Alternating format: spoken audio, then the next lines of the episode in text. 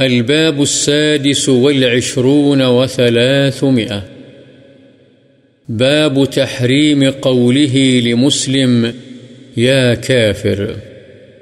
کسی مسلمان کو اے کافر کہہ کر پکارنا حرام ہے۔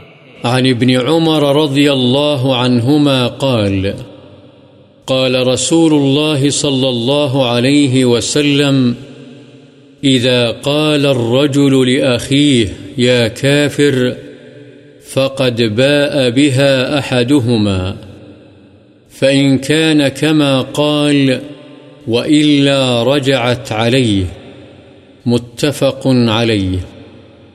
حضرت ابن عمر رضی اللہ عنہما سے روایت ہے، رسول اللہ صلی اللہ علیہ وسلم نے فرمایا جب آدمی اپنے مسلمان بھائی کو اے کافر کہتا ہے تو وہ دو باتوں میں سے کسی ایک کی طرف ضرور لوٹتا ہے۔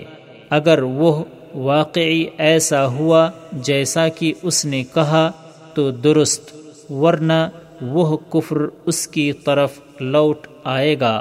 بخاری و مسلم۔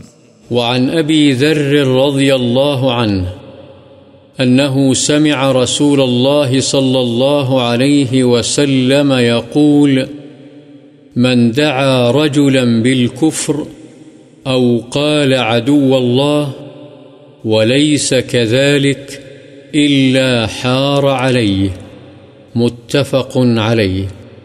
حار رجع.